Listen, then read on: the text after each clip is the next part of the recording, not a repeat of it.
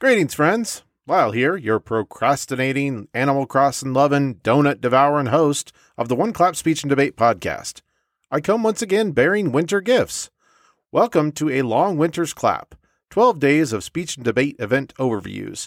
Now, some of you may quickly point out that the holiday season is over, and I would generally agree. However, winter is officially here until at least mid March, so let's keep these episodes rolling.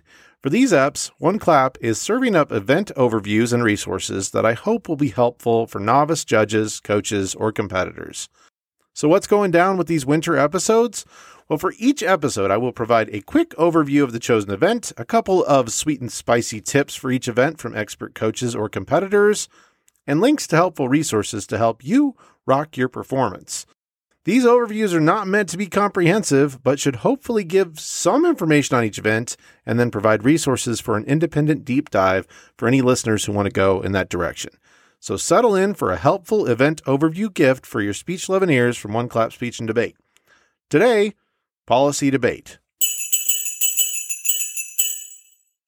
Policy debate, also known as cross examination debate or CX debate or policy or even just CX, is a two on two long form debate that is common to both high school and college debaters. While it's got a bit of a reputation for being complicated or intense, and it does include a fair amount of jargon and nuance, the basics of policy debate are really relatively simple. Here's a description of policy debate straight from the NSDA. Policy debate is a two on two debate where an affirmative team proposes a plan and the negative team argues why that plan should not be adopted. The topic for policy debate changes annually, so debaters throughout the course of the year will debate the same topic.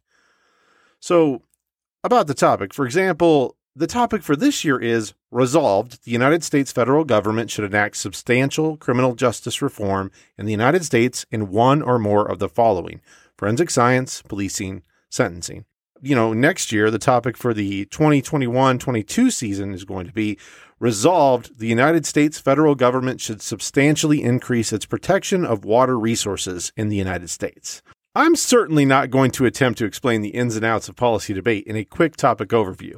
But I will say that a really great policy round is thrilling. It's full of dynamic debate, evidence presentation, long form speeches, and numerous opportunities for cross examination clash. At its core, policy is not super complicated. The affirmative's job is to identify the problem, propose a solution to that problem, explain the benefits of that solution, and ultimately explain why their proposed solution actually will do something to solve that problem. The negative's job is to do the opposite, explain why there isn't a problem, or why the problem isn't a big deal, or why the proposed solution won't actually work. This is a debate that is a magical fit for many competitors who find a great mix of competition and argumentation and deep dives into specific topics with rigorous research and community building. There's so much variation in policy debate.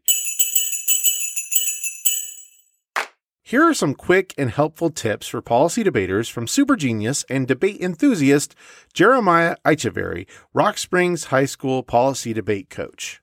Tip number one try on lots of different hats. As a debater, engage in all the different types of policy debate. You know, run the K, read the politics DA and counterplans that shield the link, go for topicality, and just try everything before you determine what kind of debater you are, what your identity as a debater is going to be. Not only will you be better at understanding all different types of debates, but you'll also find what you're truly passionate about in this activity. Tip number two always ask yourself this What questions are my opponents trying to answer with their argument and evidence? In debate, it is essential that we are thesis finders and hypothesis testers. Look to a macro understanding of what each argument is and why it is being presented in the particular speech. What is your opponent getting or attempting to get from the argument? Each debater must be able to ask and answer this question.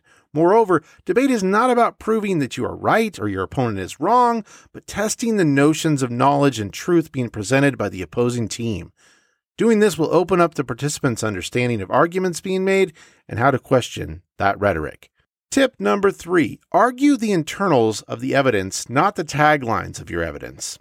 Learn the skill early that we are not debating taglines in policy debate, but we are participating in a comparative analysis of evidence to determine appropriate policy actions. Evidence is used in this activity to support claims that are being made This is the key underpinning of this debate in and of itself. Being able to extend argumentation via the internals and analyzing the internals meticulously will not only increase your credibility in a round, but will also win you more debates, all the while making you a better researcher as well. Tip number four cut more cards.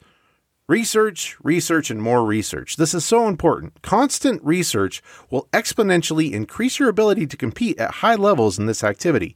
Knowledge building surrounding the topic will give you the advantage in the praxis of debate, but will also mean that you will generate quantitatively more evidence and evidence that is nuanced. Tip number five do not be afraid to lose, only be afraid of self defeat. Losing is not negative in this event. Losing is a mechanism by which participants should self evaluate, reflect on the comments of the judges, and reflect on the decisions made during the debate. Policy debate is not something that is learned quickly or can ever fully be known. In a long history of this event, it's safe to say that at each tournament, I, as a coach, judge, and former competitor, learn and grow in some faucet. As a competitor, one must be able to also know that the round they should have won may also have been the round that has made them better for the next round or has motivated them for that inevitable next round.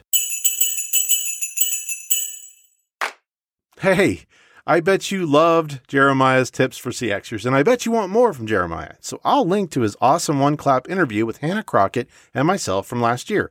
I'll also be linking to all sorts of good stuff from Cheyenne East policy coach Jeff Pope, who put together a nine episode introduction to policy debate on One Clap last year. Additionally, I'll link to more policy debate resources on oneclapspeechanddebate.com. If you have or know of more resources for students, coaches, or judges, reach out and let me know. I'll link to these resources on the website too. If you have an idea or a request for One Clap Speech and Debate, shoot me an email at lylewiley at gmail.com or reach out on the One Clap Speech and Debate podcast website or social media that'll be linked in the show notes. This year, maybe consider supporting One Clap Speech and Debate by checking out our Patreon page linked in the show notes. You can partner with me on this journey for as little as $1 a month and stop patronage at any time. Be sure to subscribe, rate, and review the One Clap podcast wherever you listen. Watch for new episodes of One Clap, Rock On Debate, Coach Connection, Speech Love, and the last two episodes of Long Winter's Clap coming soon. Thank you so much for listening. Best of luck to everyone out there competing at tournaments from One Clap Speech and Debate. Happy holidays from One Clap Speech and Debate.